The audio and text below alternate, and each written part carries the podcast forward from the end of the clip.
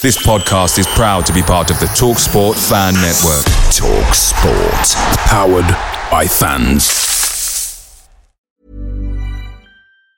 Hey, it's Ryan Reynolds, and I'm here with Keith, co star of my upcoming film, If, only in theaters, May 17th. Do you want to tell people the big news? All right, I'll do it. Sign up now and you'll get unlimited for $15 a month in six months of Paramount Plus Essential Plan on us. Mintmobile.com slash switch. Upfront payment of $45 equivalent to $15 per month. Unlimited over 40 gigabytes per month. Face lower speeds. Videos at 480p. Active Mint customers by 531.24 get six months of Paramount Plus Essential Plan. Auto renews after six months. Offer ends May 31st, 2024. Separate Paramount Plus registration required. Terms and conditions apply if rated PG. The TalkSport Fan Network is proudly supported by McDelivery, bringing you the food you love. McDelivery brings a top-tier lineup of food right to your door. No matter the result, you'll always be winning with McDelivery. Order now on the McDonald's app and you'll get rewards points delivered too. So that ordering today means some tasty rewards for tomorrow. Only via app at participating restaurants. 18 plus rewards registration required. Points only on menu items, delivery fee and terms apply. See mcdonalds.com. My name's Chris Phillip. My name is Paul Anderson. My name is Mark Boyd. Hello, my name is Derek Combs, and I listen to the Blue Army podcast. My name is Matty Robson, and you're listening to the Blue Army podcast. That's a different car. But I, Go what you were going to say, lad? Sorry. I was going to say, it turns out you could have watched this match on iFollow. I didn't know that. Which one? The uh, well, the one at the weekend. Oh right, yeah, yeah. I saw that. I saw that on Facebook, but yeah, yeah. Yeah, it's because no- it's international break. Ah, see, yeah, I, always, I never noticed the international breaks, but yeah, I could have watched it and then I'd have more to say. Ah, so I didn't. No, I didn't realise that either. So for the listeners out there who aren't so sure, um, so you can watch Carlisle United on iFollow, but only during the weekends that there's an international break during the season. Is that the crack? And like any weekdays. Tuesday night matches. Any Tuesday night matches as well. Yeah, any Tuesday night matches as well. All right. So it it's the Papa John's Trophy and iFollow. Don't think that is. No. No. Uh, I don't know. I know it is. It is. The Man United one was. Ah, So Right. it must be.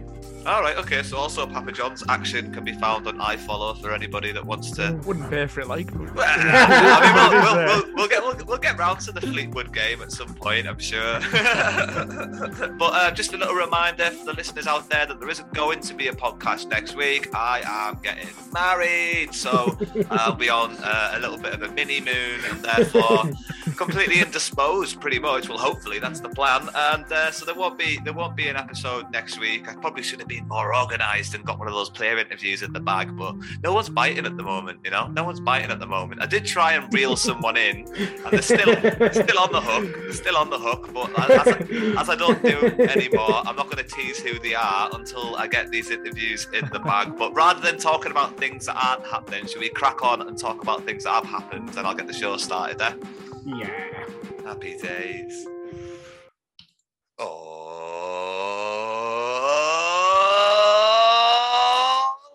great Maras! How's it gone? And welcome back to the Blue Army podcast. This is, of course, episode 85, and I am absolutely buzzing to once more be joined by the two men I call the Cumbrian Brain Trust.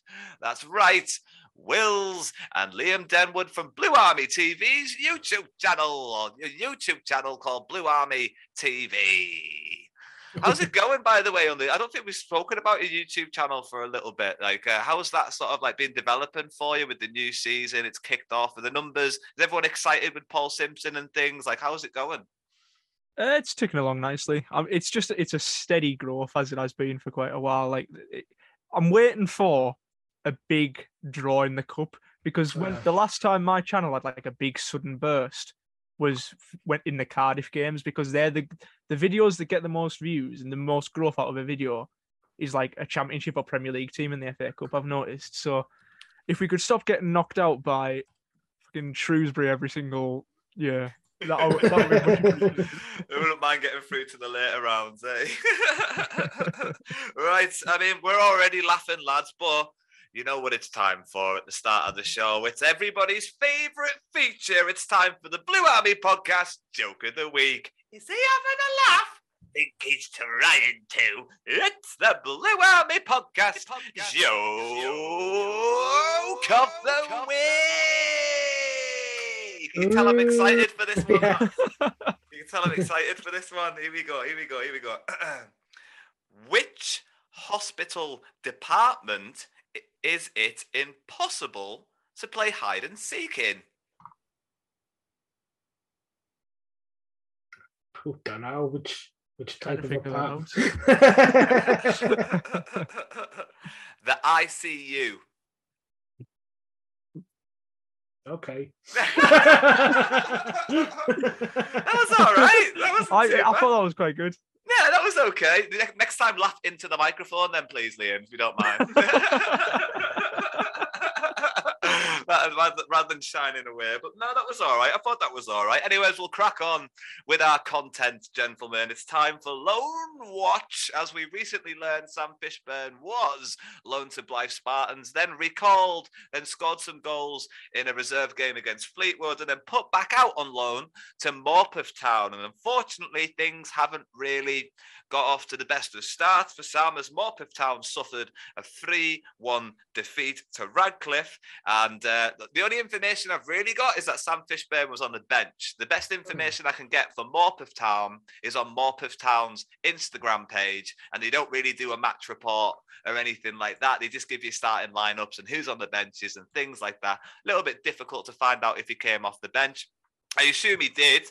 Uh, anyway, Sam Fishburn's next opponents are going to be his old team, Lancaster City. So, you know, that should be a nice bit of fun for old Sam Fishburn while he's out on loan. Uh, Max Gillespie played the full 90 minutes, but unfortunately, his Annan side suffered a humiliating defeat by a non league team called Kelty Hearts in the Scottish Challenge.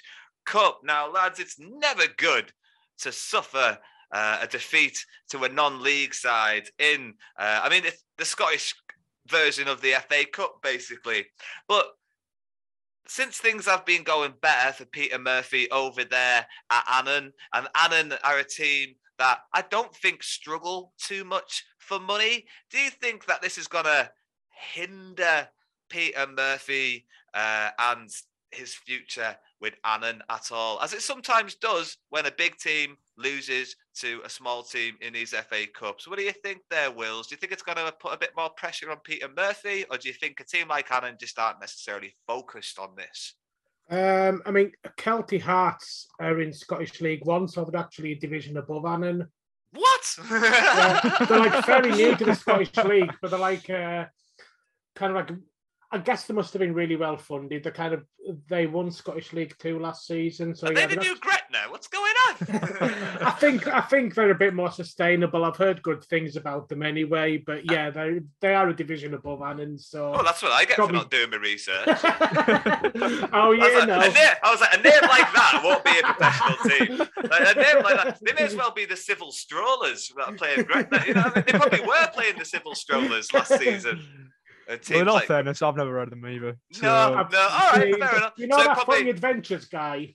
yeah, yeah. He talks about them a lot. They're kind of like they were kind of like his favorite team in non-league, but um yeah, like I'm not sure what's what's led to them being sort of like promoted up the leagues, whether they've had a big injection of cash or whether they just run really well. But um yeah, they are kind of like doing quite well for themselves now.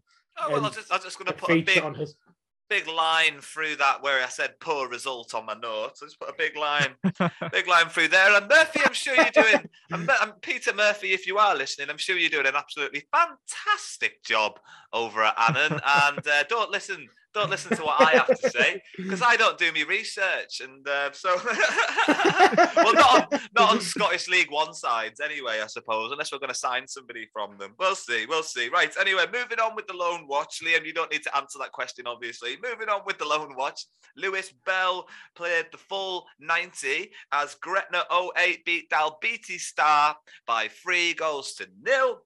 And he was also the first name on the score sheet on the day. He scored after 20 minutes, and Mr. Bell gets himself his first goal for Gretna 08. So he's really started to kickstart that loan spell, turned it. Well, don't think he had to turn it around at Gretna 08. I'm pretty sure he just polished his boots and pushed him into the starting lineup. Max Gillespie, though, on the other hand, was somebody that has to earn his stripes and has pushed into the starting lineup. Sam Fishburn is on loan, number three of his career, number two of the season. Hopefully, he's going to have enough about him to push into that Morpeth Town team. You'd assume, Liam, I'll give you this one. You'd assume that he's going to play against Lancaster City, right? You do that, don't you? Wouldn't you do that? Play against you put him against his old team, wouldn't you? Uh, well, I don't know. I, I, I don't know enough about the lower league football in that in that regards, but I think there's something there in Sam Fishburn. So I and, and I think when he's gone down at that level, he's showed that he can be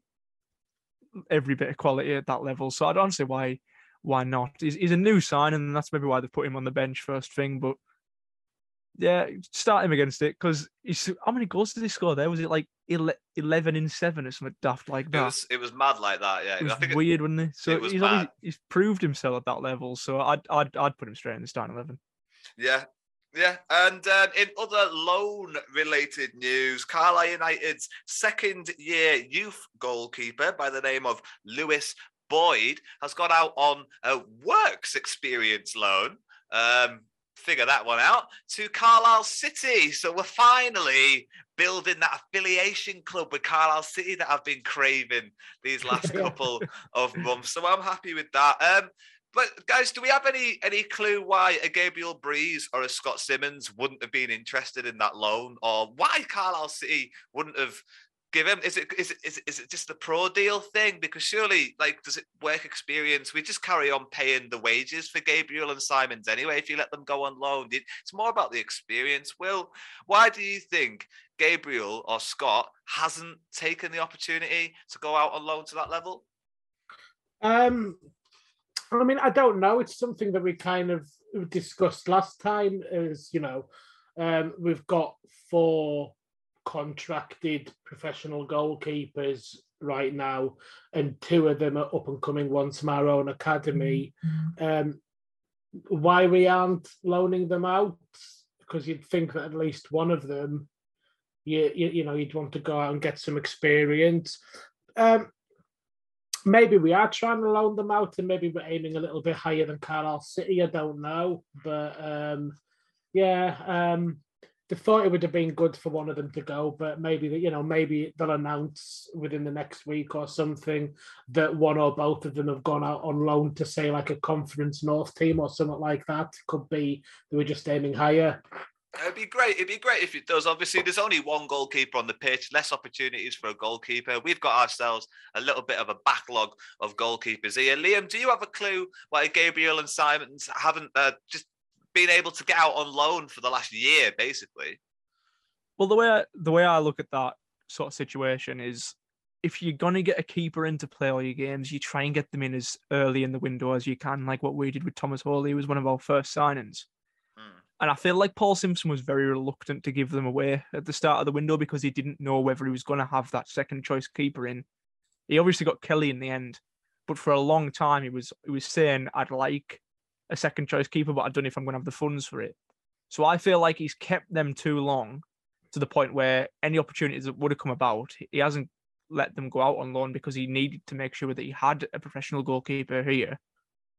Um, and then by the time he got his professional goalkeeper in, and the and you know them two young keepers were allowed to go out on loan, them opportunities had sort of passed because it was too late on in the window. It's just just a theory, like mm. I could be completely wrong, but that's that's my impression of it, anyways. Yeah, yeah. I mean, it's it's hard to see when these lads are going to get an opportunity at Carlisle United. It really is. Um, you've got two of them vying for the same position, the same age. Eventually, one of them's going to go out and get first team football. Both of them are going to go out and get first team football. Maybe uh, Simpson's not opposed to bringing through youth goalkeepers. He's done it before. He's brought through young goalkeepers before. I don't know why he's not necessarily pulled the trigger on these two. I don't know if I would have brought in Kelly. I think it was maybe a little bit unnecessary, but I don't. I, I just genuinely don't know. But apparently Kelly's on peanuts anyway, so it's you know I don't know. Yeah, I really and he's a very know. good keeper as well. He- Like, he- if you, if you watch Fleetwood, I'm sure we'll speak about it. He was absolutely unreal in that game. Yeah, he definitely had his moments against Fleetwood, and he's, he's a good communicator as well. You know what I mean? I, I mean, in a Papa John's Trophy game, you can really hear every shout on the pitch, and um, like he's a really good communicator. Like he looked after the young back line that he had in front of him against Fleetwood, or well, you could argue younger back, a younger back line than normal. Um, but yeah, we'll, we'll plow on with a bit more news, gentlemen. And obviously, the injuries have been absolutely farcical so far at the early point of the season. Paul Simpson this week has been quite quick to point out that we're not the only club suffering from this kind of an injury hit squad. He's blaming it on the fact that it's the modern game and it's more intense than it ever has been. It's more physical than it ever has been. Um, and, and therefore, players just, just are going down injured more regularly. It's a good job we've got these big squads to deal with it, you know. And um, Wills, do you think that's what it is? Do you think it's it's it's more physicality? Is it just bad luck? What what do you think this can contribute towards? Um, I don't know because I'd like to see what kind of injury issues other clubs are having. Because if it's just the physicality of the game, then you would say it shouldn't really affect us any more than anyone else. Um, if it does, it does feel a bit like bad luck, um, especially in terms of like the position that the players who have gone out injured have been in. We've lost a lot of attacking options through injury. Um, it. I mean, yeah. So I'd I'd kind of like naturally just think it'd be bad luck.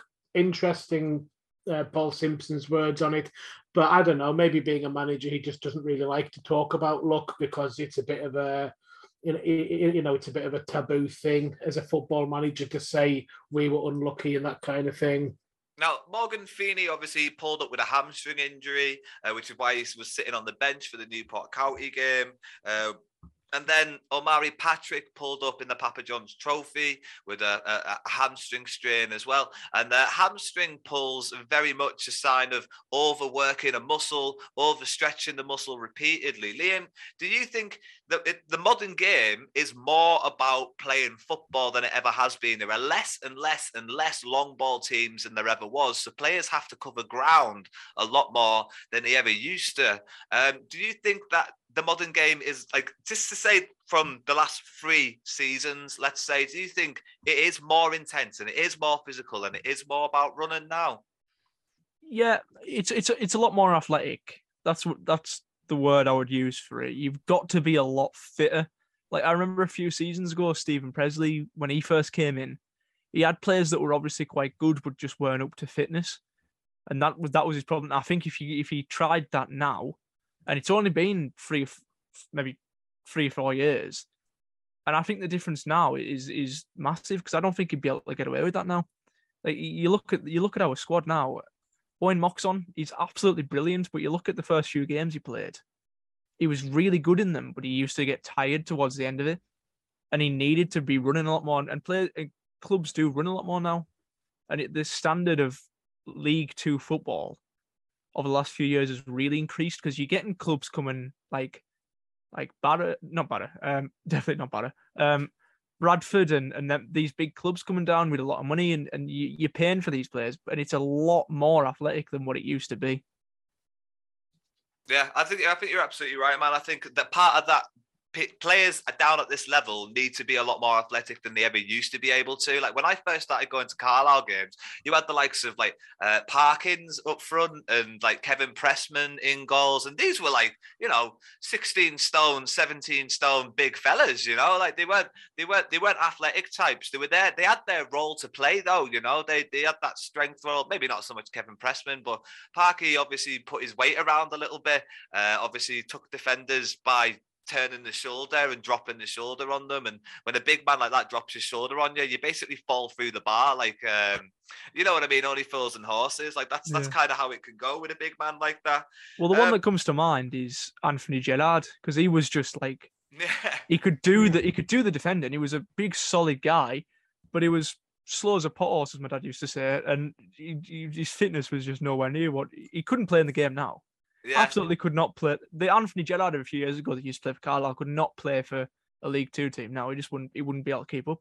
No, no, going back even further, you like Kev Grays, but he they, they all had tricks in the pocket back then. You know, like I remember Kev Gray doing this. I probably spoke about this before on the podcast, but Kev Gray had no chance of beating this like number nine back, and he was the last man back, and the ball went over the top, and Kevin Gray accidentally fell over in front of the number nine, so the number nine fell over him, and obviously then the goalkeeper had the opportunity to come out and just clear his lines with no problem. But he, you know, he Kev Gray had a couple of tricks. He knew he was losing the yards, but he had a couple of tricks to deal with it.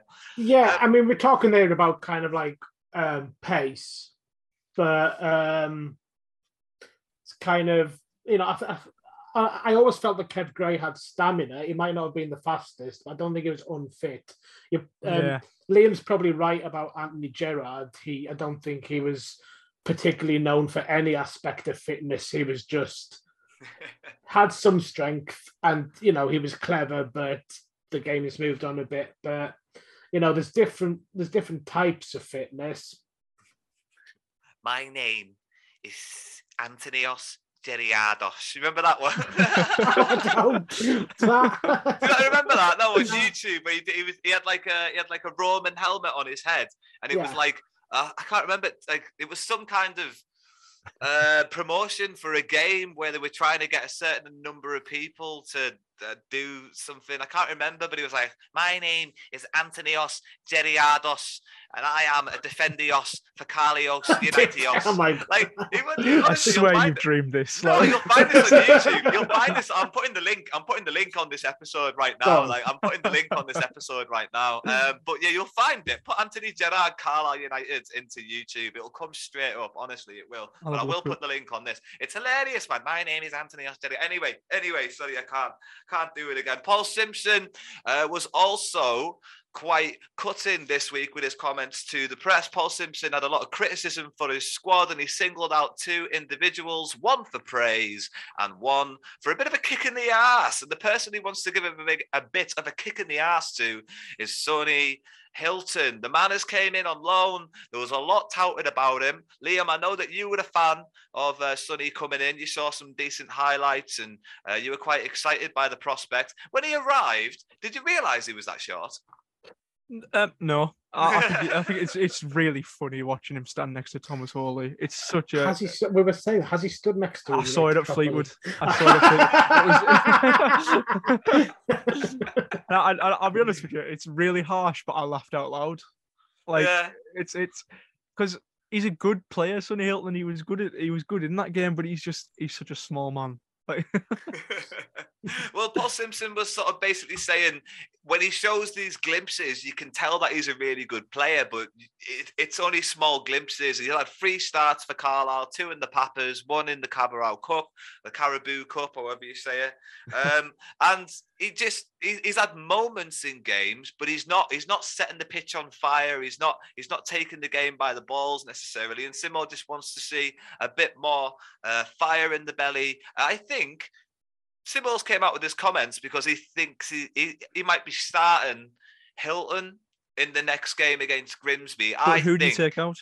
well, I think he's going to change things up, pal. I reckon he's going to change the formation around a little bit because is Omari Patrick really going to be fit for this game? Or, you know, I, uh, Stretton, was he that impressive against Newport County?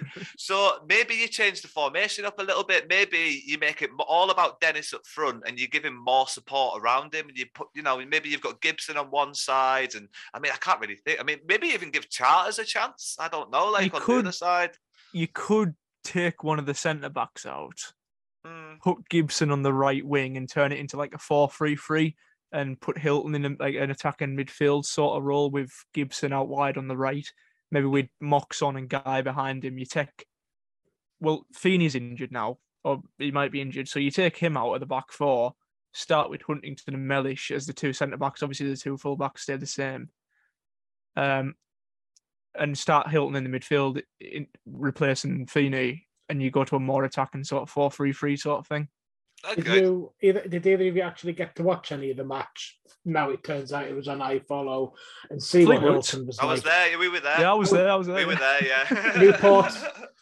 oh, Newport, just like the sort of highlights, Oh, really. I, I watched it on Ah. iFollow. I watched, oh, I watched watched the saying, league. Newport like- on iFollow, yeah. Yeah, I watched it. because um the Newport because I often read the um opposition view, like I'll, I'll kind of like read what's in the in, like in this case the South Wales Argos, and they were quite um complimentary towards Hilton. They felt that he what are you laughing at? South Wales Argos. South Wales Argos. Yeah. they were quite complimentary. Reminds me, it reminds me of reminds me of Hotel at Manchester. Go on, sorry. Yeah, they were quite complimentary towards Hilton. They thought that he was one of our biggest kind of like threats when he came on. Uh, don't get me wrong. I've said like he, he, does show glimpses, and like he did have a pretty decent time at Fleetwood, but it, it's. Yeah. But Simo's had a bit of a go at him. Simo's had a bit of criticism, and he's he's well. He's basically just said like when you're good, like just have, be more consistent. Like instead of being good for think, two touches, be good it, for 15 minutes. You know. Sorry, Liam. Yeah. I think at Newport it was probably his best performance in a Carlisle shirt. I think when he came on, he did make a big difference. And I think that's what Paul Simpson was saying. I was think he was saying, You haven't been good in the past, you were good today. Be more like today and, and you'll start starting. Because that's I, I think he had a go at him because he'd played well today to try and get him to continue with that, that kind of form because he was a really good substitute and he, he looked dangerous at times. And there was a few instances where you know he, he has a good shot, he makes a good pass, and you just think if you can start games and be consistent, you will be one of the best players on the pitch every week. Yeah, yeah. Um, I mean, let's let's let's just hope it gets better for him. Basically, I, I, I do fancy that formation change that you've mentioned, Liam. I really do. Uh, but somebody uh, that might not want to go away from a back five is Corey Whelan, who received a lot of praise, obviously, from Paul Simpson for scoring the goal. Uh, 50 appearances now at Carlisle. That's his first goal. He, he, he was pretty good, you know, in the cup. And then he, he, he was it's, it's been okay this season. It's been better this season than he ever was last season.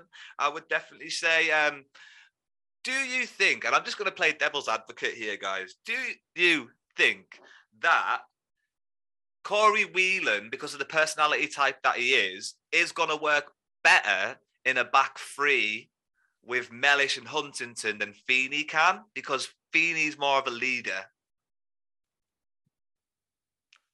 Um, well, I, I think I think Whelan's similar though.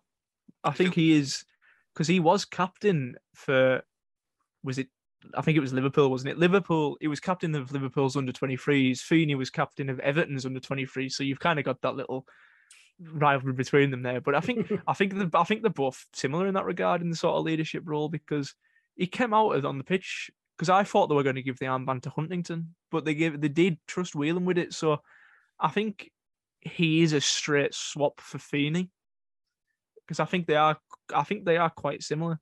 So you don't think you don't think, for example, that Whelan and Huntington are going to gel better than Feeney and Huntington because there's going to be less or more of a personality clash? No, I think I'll be honest. Uh, without a more polite way of saying it, I think Huntington's piped down a bit since he's first started. I think he has kind of accepted you are the captain, and he's just focused on being a good centre back, which he which he has been for quite a long time. Huntington now, so I, I think I think it was just a small thing on that one game or one or two games that we noticed when they first came in, when I think Huntington was trying to adjust a bit. I think it doesn't really matter who he's with now because I think he has sort of learned and, and learned to gel with the team a bit more. All right, okay, fair enough. I mean, Wills, do you think at all that the personality were clashing in the first place between Feeney and Huntington, and that maybe caused the back line a bit of unrest, or do you think all of this stuff's getting dealt with now, and there seems to be a better flow to the back three? Um, yeah, I mean, we had some comments when Huntington first came in about Huntington and Feeney, and maybe Huntington feeling that he was the senior player, or you know, not necessarily thinking he was the senior player, but just his used to being the one telling other people where to go. Um, but I mean, you know, sometimes you can actually have that in a defense. You can have one who's the captain, but then one who's a more experienced defender or sometimes you know if you've got the if you've got a goalkeeper who marshals the defense sometimes you've got the goalkeeper will do that even though one of the defenders is actually the captain so i like professional footballers tend to be quite good at allowing the person who knows best to, uh, to do the talking and maybe there was a bit of a clash but it doesn't seem to have been an issue lately. I can't see it being an issue with Corey Whelan. I think um, neither Whelan or Feeney, when you know when playing as captains, are the particularly kind of like shouty kind of captain. I mean, they're both young captains, and mm-hmm. you know, mm-hmm. young players who get the captain's armband tend to be a bit more thoughtful about it because maybe they because maybe they are aware that there's quite senior players around them who's experienced and need to use, or maybe they're kind of worried about pissing off players. So, yeah, I mean, I, I don't know too much about Whelan's personality as captain because he's not really been in the first team for quite a while. But I, I wouldn't necessarily expect or be worried that there's going to be some kind of personality issue. Yeah, yeah. Um, in other Blues news, gentlemen, as I like to call it, Dean Henderson is looking to add to his first and only England cap tonight against Germany. He's recently came out with some comments to say that he feels like he's a step behind fellow goalkeepers like Nick Pope and Aaron Ramsdale. Um, that's another little bit of a devil's advocate here we'll just put our little predictions in the hat. We won't take too long about it. Who do you think is going to start the first game for England at the Qatar World Cup in nets? Liam, go for it. I'd put my house on it being Pickford, and rightfully so, because I think he just he, he Gareth Southgate. I don't really like as England manager. If I'm perfectly honest with you, Same. I think he's far too much a creature of habit. Mm-hmm. Like you can see that now with today. I think the team that I don't know because Nick Pope's playing, but I think roughly that the team is starting today will probably be very similar to the one he starts in the start of the World Cup. And like you've got players that aren't even playing for the club, like Harry Maguire on the starting, and he's just literally just dropped Tomori from the squad. I know I'm going on a bit of a side tangent here. But, all right. Yeah, but Tomori, you've got Harry Maguire who's been dreadful for Man United. Every single game Maguire has started this season in all competitions, United have lost and England. And then you've got the player like Tomori, who's just won the league with AC Milan, uh, been one of their best players, and he doesn't even get in the squad. He's just such he's got such favourites, Gareth Southgate, that it, it really does wind us up. Uh, and Pickford's Pickford's an example of it, but I think he's one of the less extreme examples of it because he he has been playing well at club level and he always does kind of play well for England. So I think that combined with Gareth Southgate never changing anything ever, I've 99.9% chance Pickford starts the first game of the World Cup. Will, who are you saying starting the first game at the World Cup in goal? Pickford. Really, Pickford as well? Well, because he's just, uh, I mean, um, you know, without going on the same kind of like uh, rant about Gareth Southgate, he's been he's he's been he's, he's been England's number one.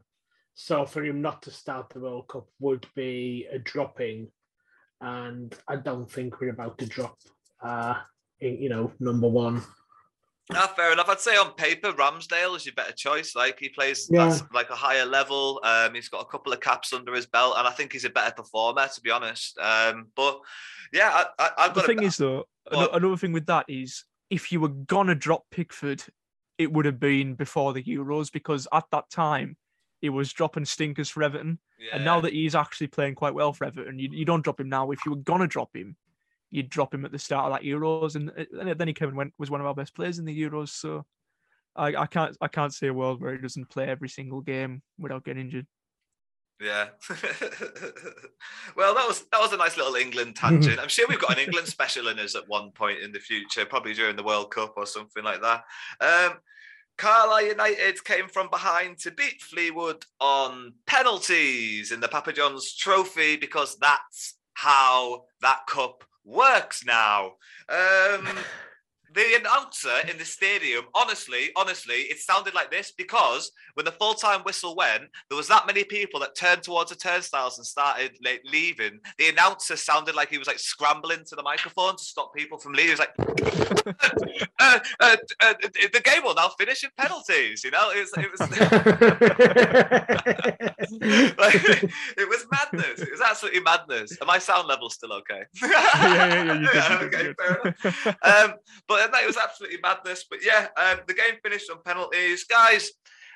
During the game, obviously, the worst thing to come out of the game is probably the fact that Omari Patrick pulled up with a hamstring and then he Mm-hmm. wasn't be able to start the game against Newport County. We don't know how long necessarily he's going to be out of the squad on a precautionary basis for.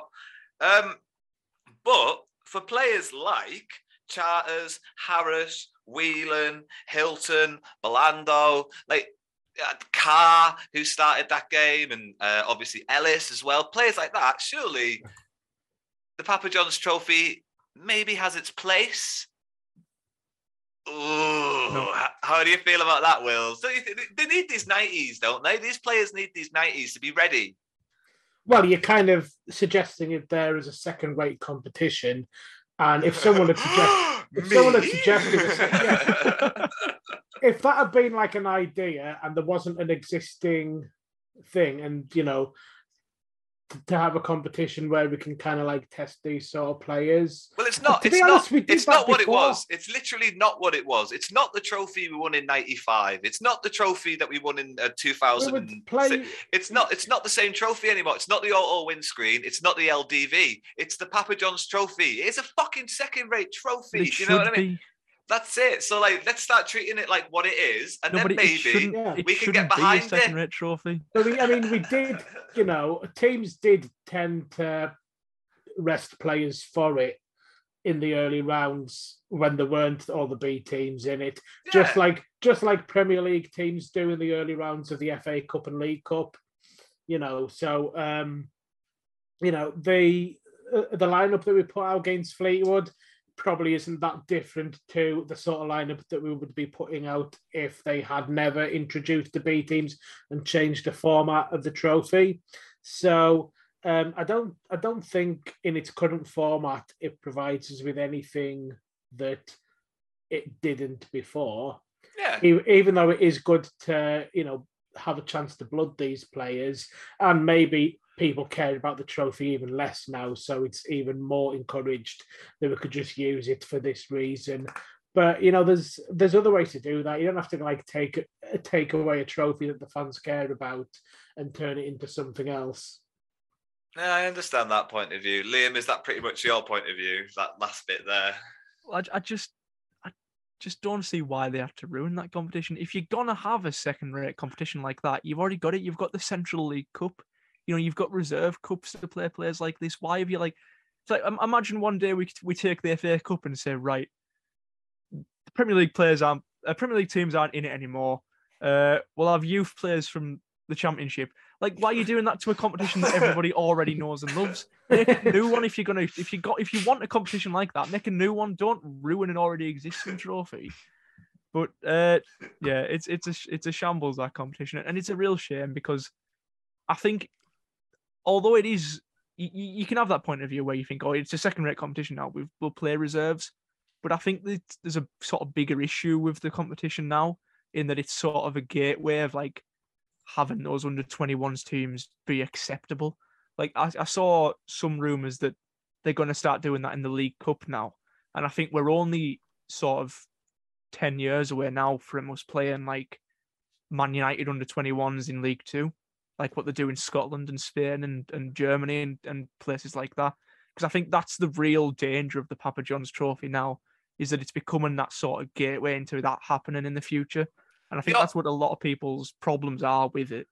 You're, you're not necessarily a fan of loans either. And if there wasn't these opportunities for these under 23 teams to, you know, play competitive games, they'd be they'd be at your club on loan. Do you know what I mean? They'd be all over the league on loan. Doesn't that screw up the football pyramid more? That like we're not getting the opportunity to raise our own players and be able to put value behind them, push them into the first team. It's a good route for like players like Carr and Ellis to one day become six-figure players and really get noticed. You know, I've just uh, it's better than having all these lads in on loan. I, I, I've, but them players that are on loan shouldn't belong to them clubs in the first place. So they shouldn't have under 23 squads. I've, yes, but you shouldn't. The way I would have it, right? I, it's not. I've, it's something I've thought quite a bit about. They should. They should limit the amount of loans. They should limit being able to buy players from. You, sh- you should have to pay a sort of compensation for, or even because there's no point in you buying a player and then chucking them straight into the under 23s. I think that needs to stop. And I think players like, you know, you'll get the odd one like Jarrad Branthwaite and that, but then you'll also get players like Josh Galloway who, who, who left because it ruins a lot of young players' careers when they have a genuine chance of breaking into the first team at a club like Carlisle and they go to these Premier League under 21s teams and completely ruin their career just over a little bit of money. And that's what happens. And that's what's happened with like the likes of the likes uh, he's the only one I can think of off the top of my head. But Josh Galloway, he's playing at Annan now and he's not even playing games. He went to Leeds for a bit of money. You know, it's it's a broken system that I think needs fixed. I think these players get these Premier League under 21s teams and let them grow their own players from their youth academy. Stop buying players from the likes of Carlisle and the, you know, the lower league clubs. Let them have their youth players. When they're good enough to go and play in the Premier League, that's when you buy them into the Premier League. You don't buy every single youth player available because that was the problem with Chelsea. Didn't they have like 40 odd players out on loan at one point? Yeah. Some daft like that. Yeah, that's yeah. the problem. The problem isn't we've got not we we sh- us Premier League teams should have a place to put our under 21s.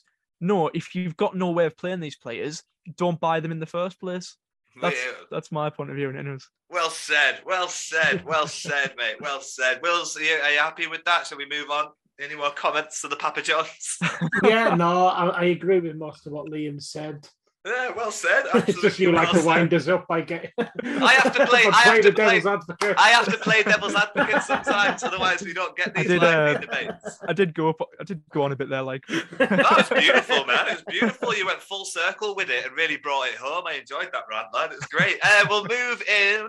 We'll move on rather and dive in to the match report of Carlisle United's game against Newport County that ended in a one-all draw at the weekend. As I always do, I'll give you the Carlisle United starting lineup for the game. There was Holy in net, back Huntington, Whelan, Mellish, and Armer across the back five with Gibson, Guy, and Moxon, that old reliable midfield trio, with the not too experienced Stretton, with the very much more experienced Dennis up front. Lads, is this pretty much what you expected when Patrick Omari went down with a hamstring injury? Do you think we were always going to stick to the formation and Stretton? Was going to get his chance. Liam, I'll let you have a little bit of a rest after that rant. Uh, Wills, what do you have to say about Stretton getting started in the game here? Yeah, I've got the impression over the last few sort of games, I think West Stretton's come on that the Simo kind of fancies him a bit. Maybe you know see something in training that thinks he is a good player. I'm not sure that we're really seen it on the pitch yet, um, and you know we're still kind of like looking, you know, just looking at him as kind of like someone who's coming on loan and he's seeming to make up the numbers a bit because we need someone to put up front and we're just waiting for Tobi Sho-Silva to come back or Ryan Edmondson or Omari Patrick or or like anyone. But um whether yeah, um whether Strat you know whether Stretton will fall down the pecking order once those players are back. I don't know, or whether kind of Simo does see something in him and feels that he has a part to play. Yeah, I mean, Liam, did this kind of confirm for you the fact that we were playing Stretton, didn't necessarily have a good game again, and that we need to change formation going into the next game? I think we need to change formation purely because we don't have any more strikers. I don't think it's any.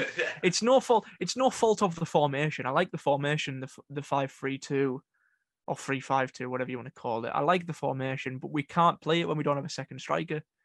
You know, because I genuinely believe the perfect player for us at the minute would be Tobi Sho-Silva. I genuinely because I think a lot of these chances that we're missing. You know, Tobi Sho-Silva, he doesn't have. He's not as skillful as Patrick by any sense of the word. He's not the fastest, but what he can do is, you know, when he, when he's got the ball at his feet, he's got a really good shot on him, and a little un, sort of lesser appreciated quality of him is that when the ball's sort of in his feet, like you know, you, you see a lot of players like that, and the ball gets caught in the feet and they lose it. He's really, really good at sorting his feet out, Tobi Sho-Silva, and getting a shot away, and and that's what I think we've needed. So I think until we've got him back, our only two fit centre forwards are Dennis, who you would argue isn't match fit anyways because he was injured for a little bit as well. Mhm. Patrick he was at risk is- for the Newport yeah, game. he was at risk, wasn't he? He, wasn't. I don't think he was fully fit himself. And Stretton, who's been god awful, to put it bluntly, uh, I think there is a, there is a chance that we see the same formation, but with a front two of Dennis and Bellado. Because I think I genuinely think that's what's going to happen next week. I think we're going to see Nick Bellado given a chance. It's a big shout. It's a big He shout. came on. He came on, didn't he, in the Newport game? Yeah. Yeah. Yeah, yeah, he was. He played a large part of Fleetwood as well, didn't he? Because Patrick pulled up, so I think Yeah, that's kind like of 70 minutes. Yeah, yeah, yeah. He dragged it. Yeah, yeah, he had a pretty good game as well. You know, he did his bit. He definitely did his bit. Um, but yeah, I'd be interested to see Belando get a chance. But it's it's it's one of them, mate. It, it does feel like we're scraping the bottom of the barrel, unfortunately. And if, if we're going to stick in that formation, yeah, we probably will because we haven't had too many days to prepare for the game. So to change formation when you've only got like they probably didn't train train on Could Sunday. stick Mellish up front.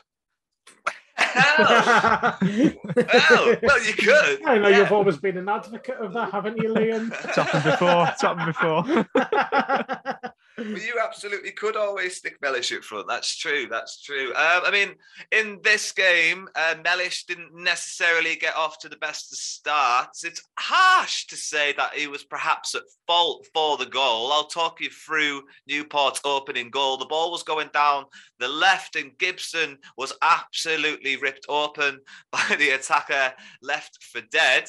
And the attacker crosses the ball into the box. It's taken off the foot of John Mellish. And um, I mean, Huntington, I don't know if it's just like a freak touch from the attacker. It goes over Huntington's head. Huntington maybe should have been able to communicate with his goalkeeper better here. Maybe there was maybe a lack of communication at fault. Obviously, Mellish not being able to close down the ball and uh, allowing the attacker to take the ball. A little bit disappointing. Lads, if you look at Huntington's body language during this, you can see that Thomas Holy is absolutely livid and he has a little bit of a go at Huntington. And Huntington basically turns around and just says, Come on, man, calm down. is that because is that because Paul might feel the goal was probably a little bit his fault? Liam, what do you think about that goal? I just don't understand how it happened. I remember watching that on the telly and I thought, oh my God, how have they scored? Because we were absolutely all over them for that entire first half. And it's just, I, I, I- honestly, I can't, I can't even pinpoint what really went wrong because it just seemed like the defense were nowhere near each other. Like it's a simple pass between sort of Mellish and Huntington who can, neither of them can get a tackle on. There's so much space for him. I, I don't know whether Huntington tried to drop back while Mellish maybe tried to play an offside trap, and there was a little bit of lack of communication there. There was like one of their attackers fell over in the box as well. I think that might have like you know confused Yeah. people about who to pick up, kind of And, thing. and as well, they weren't really getting ready for it for to to defend because Gibson was meant to be on the on the ball and he lost it, which was, you know, it's soft, isn't it? I think I think, uh, you know, Moxon or Callum Guy don't lose that. If you're a bit stronger, you maybe don't lose out on that, but. It was just it was just a collapse at the back, and I honestly I, I remember watching. I think that's the first shot they've had. You know, it's not Thomas Holy's fault by any stretch of the imagination, but it was just such a poor goal to concede. It reminded me so much of like Steven Pressley times when things started to go bad. You know, when everything was just completely disjointed. It just looked. It was a weird, freaky, awful goal to concede. Yeah, I mean, it will. Does it once again come down to being a freaky bit of bad luck, or you know, do we really have to start looking at these defenders and going, maybe putting a big Paul Huntington band-aid over the defense wasn't the best thing to do?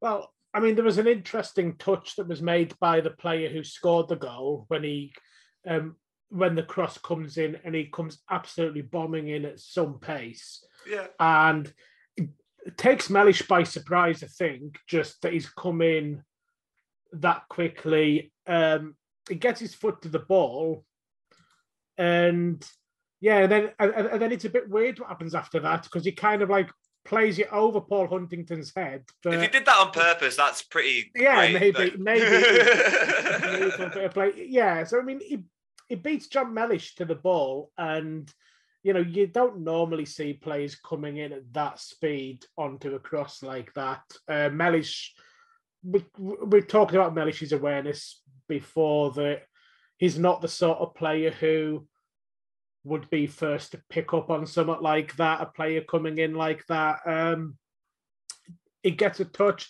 Maybe there is a little bit of luck after that. Um, Huntington has, I mean, Huntington has to change direction or back pedal. So even though it makes Huntington look a bit stupid that the ball's been dinked over his head and then picked up on the other side, the player, you know, the onrushing player's got that much momentum and Huntington's not got the momentum that he is kind of like put off a bit. I'd probably put most of the blame on John Mellish for that goal. Yeah, fair analysis, man. Fair analysis. Um, whether Holy could have done better. I mean, Holy does come out, but no, yeah. I'm just looking at it now, but he comes out. look at he doesn't Holy's really body language, It's not his fault. He doesn't have a chance. Yeah, you can't quite tell on the perspective. Sometimes it looks like he gets really close to it, but he doesn't. yeah, yeah. I, I blame John Mellish and then add that it's the s- it it's one of John Mellish's weaknesses, and he is an interesting player. But also a freaky goal. Also a freaky goal. But also, he doesn't have to defend that if Jordan Gibson doesn't stupidly give away the ball in his own half. Yeah, yeah. I mean, John, the, the way John Gibson gives the ball away, it's one of them things that you know we notice it when it leads to a goal. Um, but Yeah, you know, wingers yeah. probably do give the ball away in that situation sometimes, and it doesn't lead to a goal, and you barely notice it. Um, it'd be nice if it, it'd be nice if they didn't, but maybe if you, you know, maybe if you looked at the kind of like the division as a whole, maybe like the wingers in that division, that is kind of like you know usually aren't the best at kind of keeping on to the ball in those situations. Um, yeah, I I put the blame on Mellish. Yeah, I But mean- it was it was it, it was it was a bit of an unusual goal, just the way he runs onto it, flicks it up to himself, and finishes it.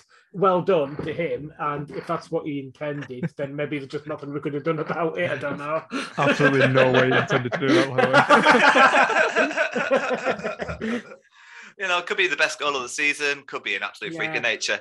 I But, don't uh, think Huntington was that much to blame because of what I said about the momentum of the striker versus him having to turn around. I mean, I think it's suppose it's quite difficult if the ball comes over your head and you've got to suddenly turn and run or you know not you know not show your back to the striker who's running on he's in a difficult position there Yeah, yeah, it was definitely against the run of play. Like Carlisle started very brightly, and after the goal, it kind of just seemed to peter out. But again, Carlisle did come out quite well for the second half. Hilton uh, having his part to play, but the goal came in the 75th minute. There was a corner kick brought into the box. Sort of to the edge of the six yard box on that near post side, flicked on by Armer, and the Newport County defender just sort of it nutmegged him, I guess, and hit off his knee, and it set up perfectly for Corey Whelan, who scored his first goal for Carlisle United. Um, it was a decent finish for Corey. He had a fair few people in front of him, and you could see how much it actually meant to him in the celebration. I mean, hats off to Corey Whelan. Nice routine. Nice routine, wouldn't you say, Wills? Nice set piece routine there. Yeah, I think Armer did well to get to the ball ahead of the defender that was, you know, that was marking him because, you know, it looks like he's he- he's up against sort of like quite well number nine that there that would probably be a striker. Um, but yeah, you know, just gets it gets his head to the ball and like flicks it into a dangerous area where potentially anything can happen.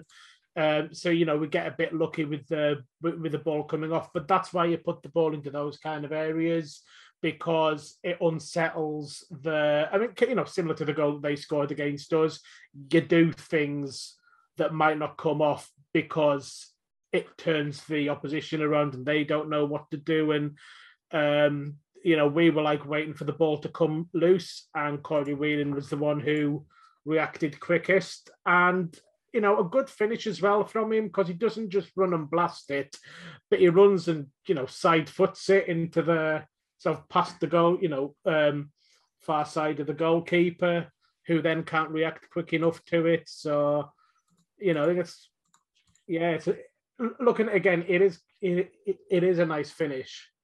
yeah. Liam, I mean, it's is it, is it enough to keep Corey Whelan in the starting eleven? Well, he's, he's done himself a favour, hasn't he? You know, he, he's got as many goals as Callum Guy now in exactly half as many appearances. So uh,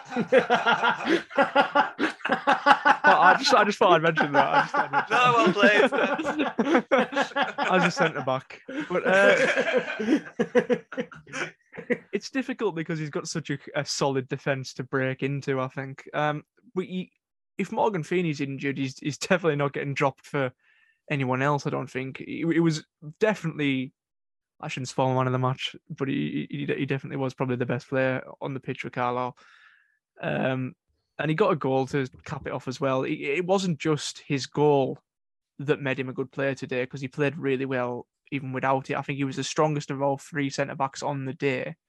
It's just whether Paul Simpson sees him as his long term centre back in that back line or whether he sees him as like a wheel coming whenever anyone else is injured.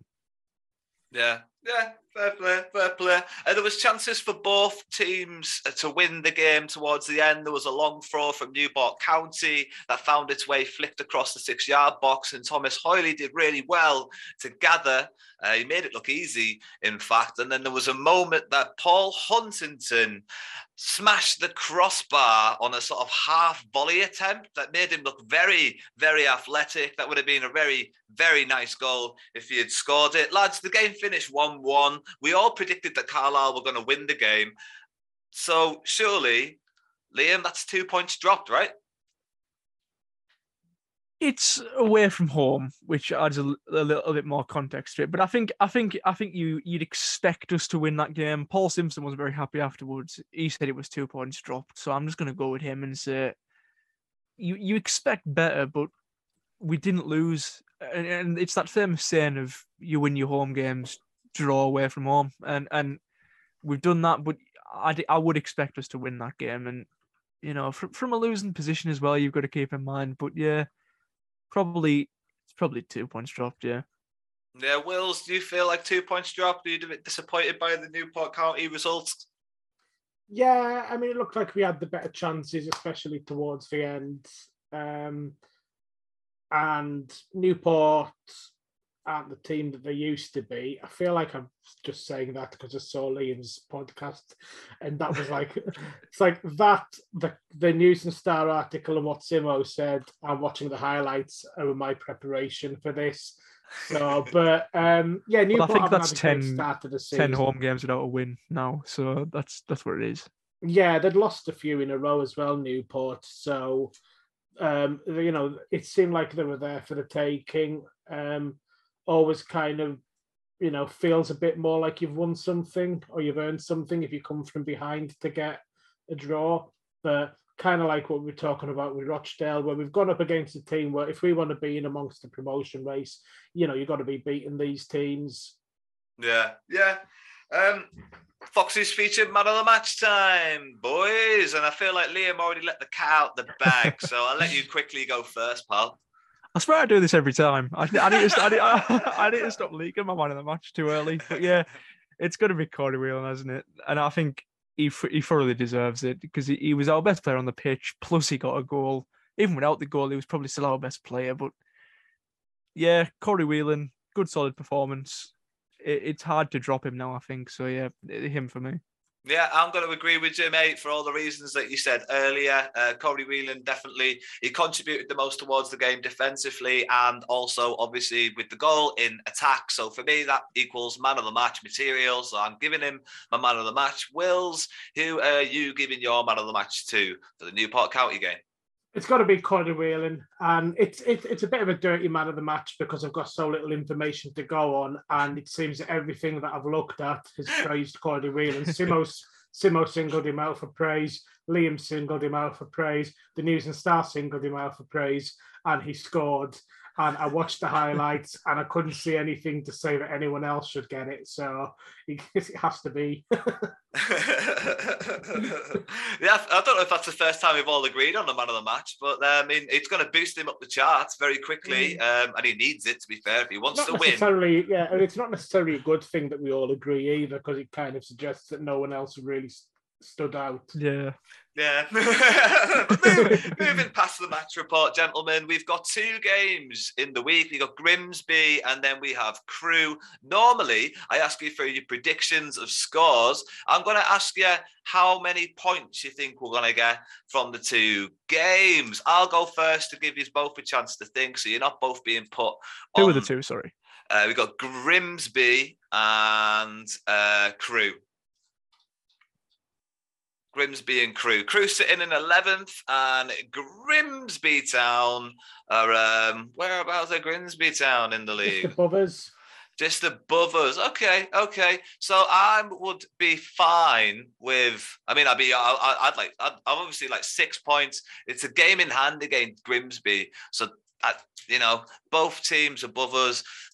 Oh, God, guys, this is actually a difficult one, isn't it? Um, I, it would be great to get six points because you'd imagine that I'd like land us into like the playoffs basically if we won both of those games.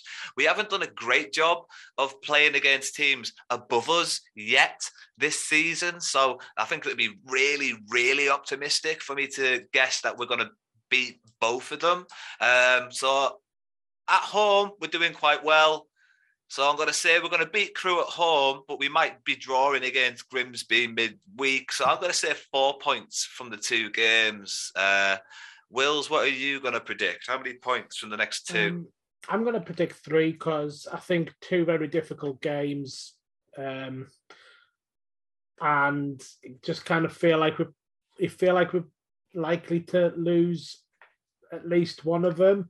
If we if we get six points or even four from these two games, then I think that'll be kind of like a massive kind of like um, step up in our season from kind of like will we won't we to actually this could be a really good season for us to get like a decent number of points from these games. Um, three, I feel even like I'm being a little optimistic because I'm saying that we are going to beat one of them, but I think we have it in us to beat good teams from that, you know, on the on some occasions, and hopefully one of those occasions will be next week. Yeah, yeah. Liam, who? How many points? Uh, three, three. Uh, we've got a good record against the relegated teams from last season. Uh, so I think we'll beat Crewe, but I, I'd really, I really like Grimsby this season. I, I don't, I can't see us getting much from them. So, but at, at, at the same time, we've only lost one game all season in the league, so it's entirely possible that we get four. And I think four would be really positive coming from them too. But realistically, I think three is probably what's average would, would what's probably going to happen. Three. Yeah, yeah, yeah. I think all very sound assessments, gentlemen. And just before I let you both go, before the end of the podcast, it's time for On This Day. And on this day in 1963, Frank Kirkup registered a hat trick for the only time during his two year stay at the club when Carlisle United beat fellow Division 4 promotion hopefuls Aldershot by four goals to nil at Brunton Park. The other goal scorer was Hughie McIlmoyle. And gentlemen, my question to you two Oh, is that's right, here we go. impossible question. Here we go. How many assists did Hughie McIlmoyle No, no, get no, no, no, no, no, no. Is- I feel like I'm being nicer this week. I feel like I'm being nicer this week. Um, Hughie McIlmoyle has a stadium, uh, a, a statue. Hughie McIlmoyle has a statue outside of Brunton Park, and deservedly so. My question to you two gentlemen is: If Carlisle United decided they were going to build another statue somewhere around Brunton Parks, who would you nominate to be said statue? Um, it's a very instinctual sort of question, maybe, and I'm hoping you've got something that's jumped to your mind and you're happy to land on. Liam Denwood, what have you got, pal?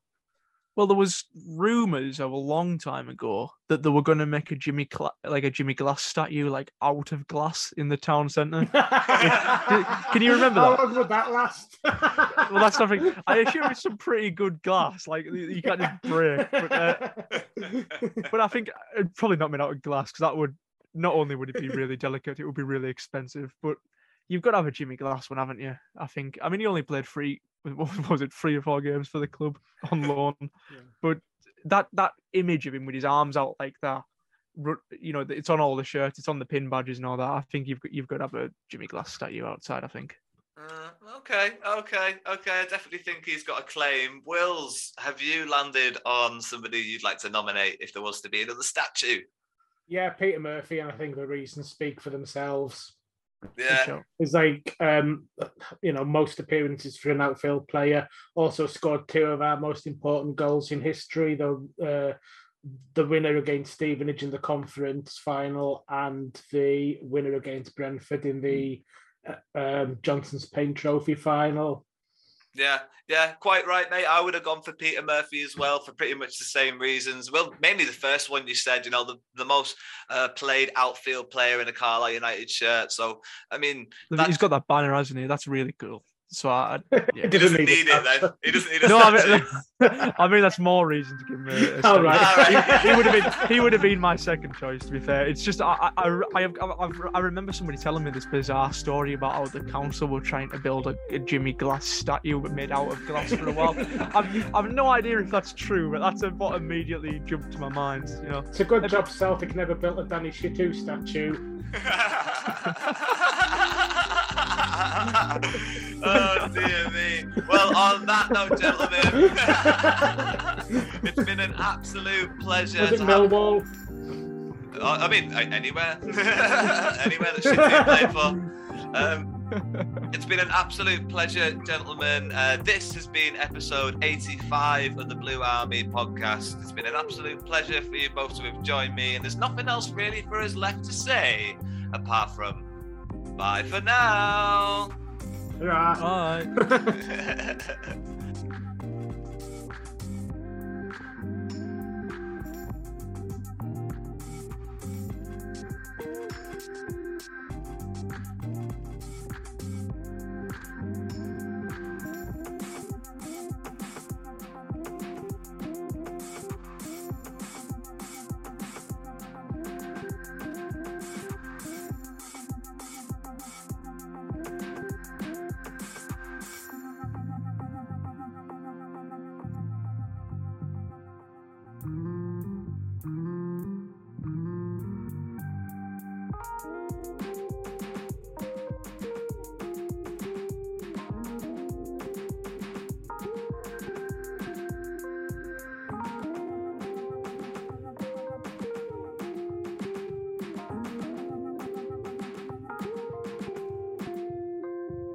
Away days are great, but there's nothing quite like playing at home. The same goes for McDonald's. Maximize your home ground advantage with McDelivery. Order now on the McDonald's app. At participating restaurants, 18 plus serving times, delivery fee, and terms apply. See McDonald's.com. Hey, it's Danny Pellegrino from Everything Iconic. Ready to upgrade your style game without blowing your budget? Check out Quince. They've got all the good stuff shirts and polos, activewear, and fine leather goods, all at 50 to 80% less than other high end brands. And the best part? They're all about safe, ethical, and responsible manufacturing. Get that luxury vibe without the luxury price tag. Hit up quince.com slash upgrade for free shipping and 365 day returns on your next order. That's quince.com slash upgrade. This podcast is proud to be part of the TalkSport Fan Network. TalkSport. Powered by fans.